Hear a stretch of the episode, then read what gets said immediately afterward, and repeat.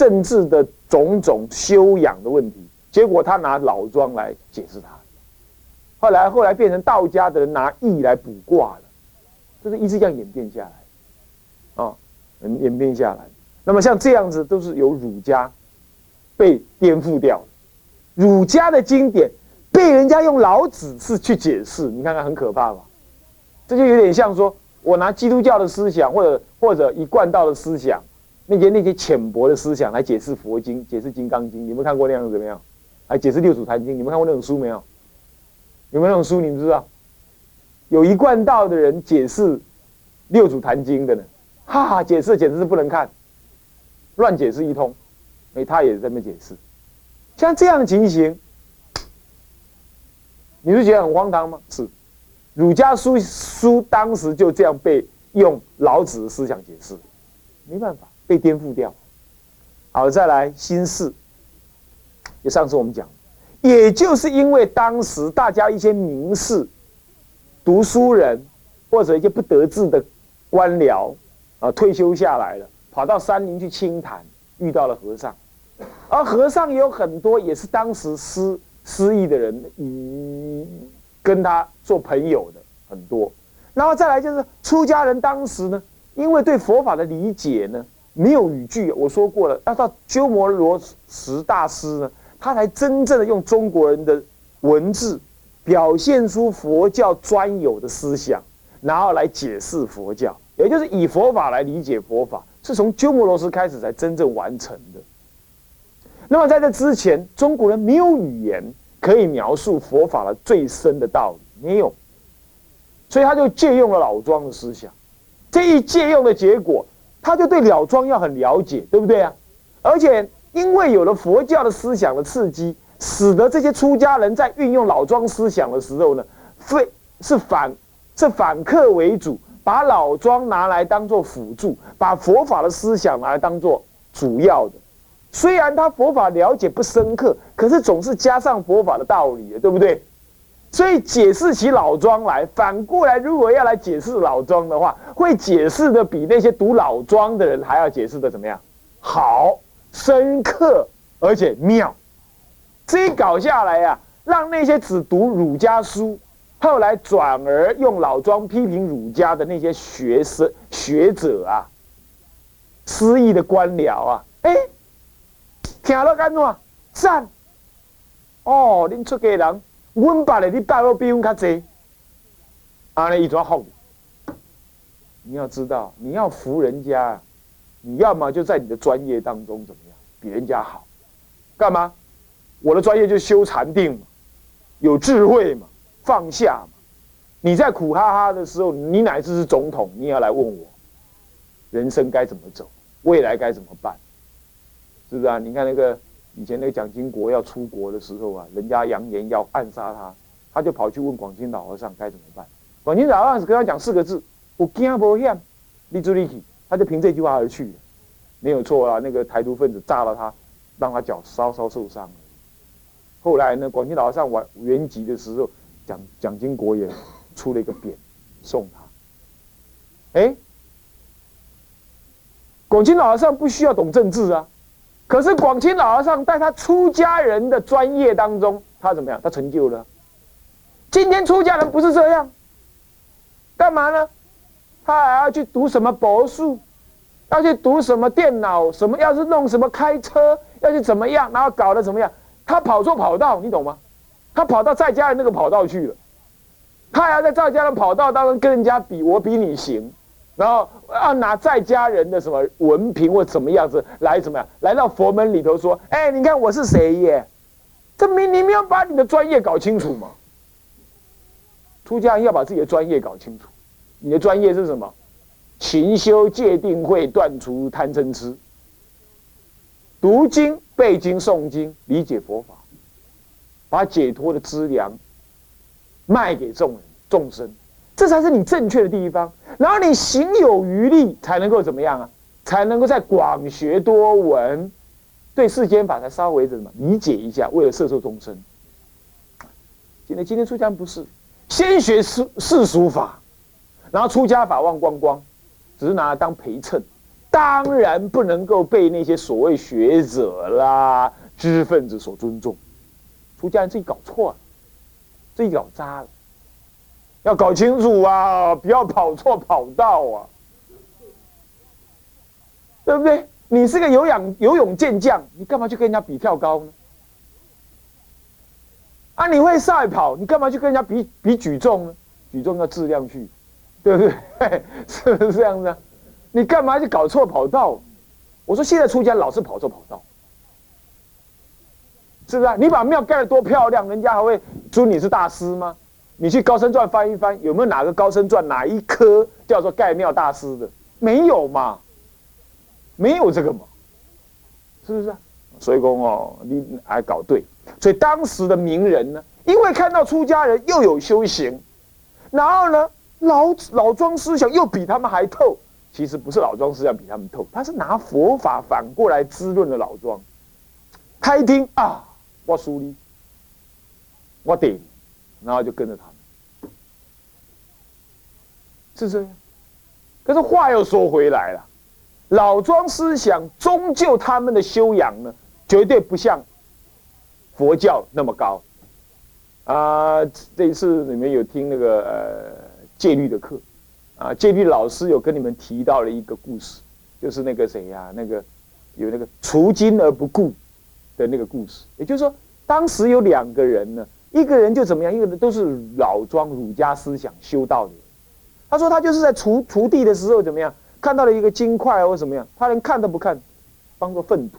另外一个人呢，就把它当做哎，这金块耶，丢掉。后来人家就说这两个人呢，程度一个高一个低，对不对？一个连摸都没摸的人，他程度更高，干嘛？表示世世间的名利如什么？浮云如粪土，另外一个还是把它当做金玉，所以后来另外那个是当官了，而另外这个把他当看都不看的那个人呢，就到深山里头去讲学。那么儒家就评论说，在深山里讲学那个人怎么样？清高，对不对？清誉高，这话对不对啊？就儒家来讲是对的。为什么？因为儒家的所有的人都贪图名利的多，他才会讲这样的话。如果你名利都不挂心的话，那么我请问你，如果我为了利益众生的话，反过来我去当官，我把我所学的普度了众生，让众生得到快乐，这反而又是菩萨行啊！不是说儒家人都贪名利，我是说，这你如果一直用这种角度来看待名利的话，那名利当然就能分出说这个轻这个浊。但是就一个出家人的俗世立场上来看，我讲另外一个故事给你听。以前呐，在中国有位禅，他呢在俗的时候很会画那个女人画啦，画什么画，很会画画。有一次，他不知道为了什么原因，大家都不知道，他就到酒家去，专门挂牌帮人家画画。然后画画呢，有那女人呐，就看那和尚来画画，他说：“来，你在我的裙子上画，来，你在我的屁股上面画。”那个出家人也就好画。画就反正，但是呢，我要在你屁股后面画，不是在屁股的肉上画，就是那个裙子的屁股后面，这样就画，这是很侮辱人的，是啊，他照样画，二话不说照样画，人家笑他，你呀比个世俗人还丢脸呢，还要爱钱呢，就在骂他，他就啊，但是我在你后面画，在前面画都一样，钱要加倍哦。他说好，我给你，你爱钱吗？我给你，他也闷闷的。贪财贪财，他这个钱原来是供养一个庙里的修道人，建一个什么样经堂？当时很穷，大家都没有钱，他就为了弄这个钱。好，等弄完了，盖好了，你就在盖好的那一天，他就把笔折掉，对天发誓，从今而后再也不画画。你想想看，这才是真正的能提能放，那种清高啊，不是。以儒家的思想来看的清高所能理解，所以清高之名仍然不离我执。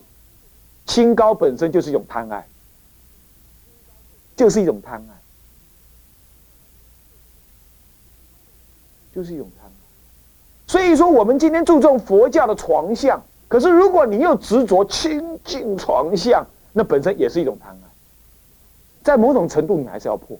当然事先还是不能破，现在还是不能破。我说你自己慢慢还是要破，你自己要破，不是叫人家破。没有破了，这世间没有床相可看了，没有清净的修道床相可也不行，还是要有人装的很清高，没有关系，一定要装，你也要装，我也要装。可是你必须知道，这个是装出来的，这终究还不是真正根本，根本就是不装了，自然而然。该为众生做什么？我为众生抛头颅洒热血，乃至为众生犯戒，我下地狱可以吧？这样都可以偷偷的做，但是不能公然的做。公然做，人家以为你这样说是对的，也不好，懂吗？所以说这个又不同。所以当时的名声跟名士的交往倾向两种啊。我刚刚有一句话是语病啊，大家听了不要听错。我说儒家人都贪名利，不是这意思。我是说讲的快了，我是说。儒家如果从这个立场上来看，那么还是贪名利的，也是不能这样看，也是不能看。你不能说这个当官的就一定污浊，那么那个躲在深山里讲学，不需要当官，不愿意当官就一定清高，这都不一定。以佛教的角度来看，这是不一定。我刚刚的意思是这样，不是说儒家都是贪官，都爱贪贪贪名利，不是这意思啊，不是这意思。那么好，当时的名声跟名士正式的有接触，也就在这种环境底下接触。出家人看起来很清高嘛，那当时的名士也喜欢追求清高，那就跟他们在一起。再加上出家人在老庄思想上面有更深一刻的理体体解跟体会，讲出来一定更吸引人。就这样，名声跟名士结合，这件事情也非常重要。这件事情一直发展到中国的今天，都还这样。中国的今天呢，呃，基本上还是出家佛法要弘扬，还是跟政府会稍有关系。可是我请问你，世界上的佛教有几个地区的佛教不这样？都是跟政治有多少的什么取得政治者的什么某种程度的支持。西藏是藏教合一，别提了，对不对？是不是这样的？呃，政教合一，别提了。他政治家就是宗教家，别提了。他拿政治力量来弘法，是不是啊？那么你说日本，他改了，他是烧政治是不敢介入宗教，他们改了。但在早期，完全政治就跟宗教合在一起。你看他们日本的佛教史。青鸾上人呐，什么的日莲宗啊，都是跟政治要么对立，要么合一。青鸾是跟政治合一，好，那么日莲是跟政治对立，他一定要在跟政治势力不是妥协，就只要对立。你看就这样，那中国也一向这样。那么你看韩国，韩国有高丽藏，对不对？你知道高丽藏怎么来的？就是为了要他们高丽国怎么样，能够国祚永存。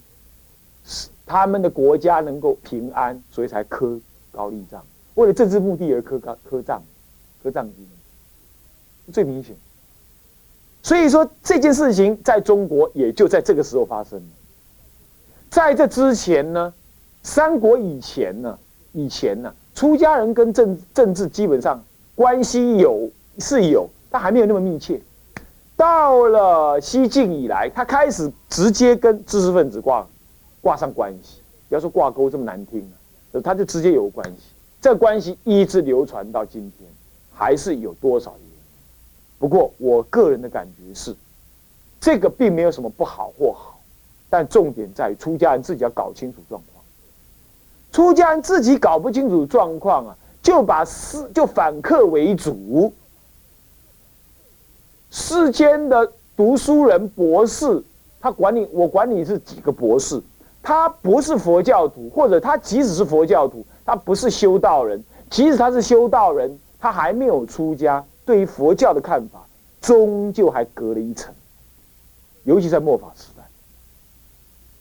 那么你出家人自己不清楚，自己不学不好学，没有正知正见，你就不能理解这个道理，你就反过来吹捧在家人。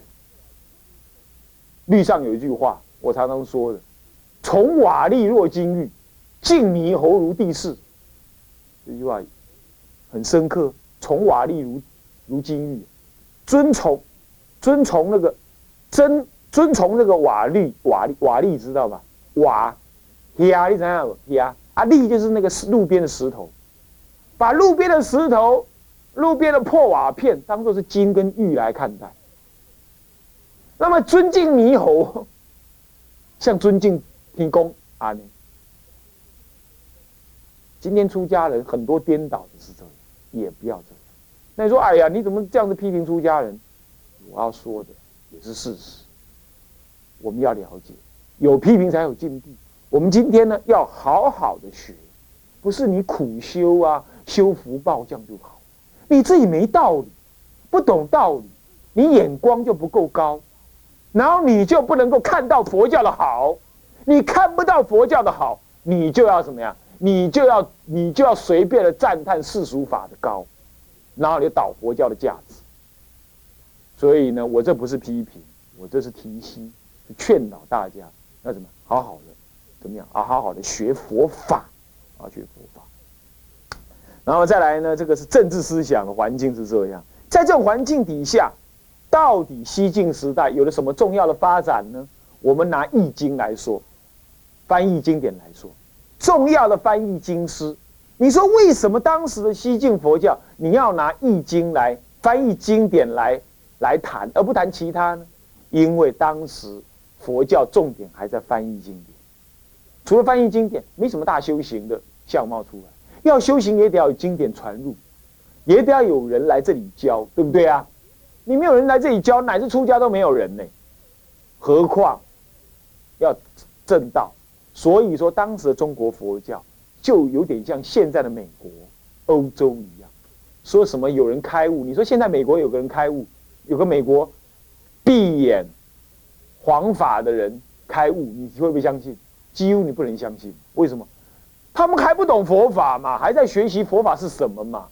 你怎么可能有人开悟？当时也是这样，当时也是这样，当时还在吸收当中。所以当时的佛教，我们不能谈谁是大修行，我们只能谈当时谁翻译的经典。那么谁呢？有一位最有名的啊，有一个当时西晋佛教有最有名竺法护这个人。天竺的竺，佛法的法，护念的护，啊，就是新一。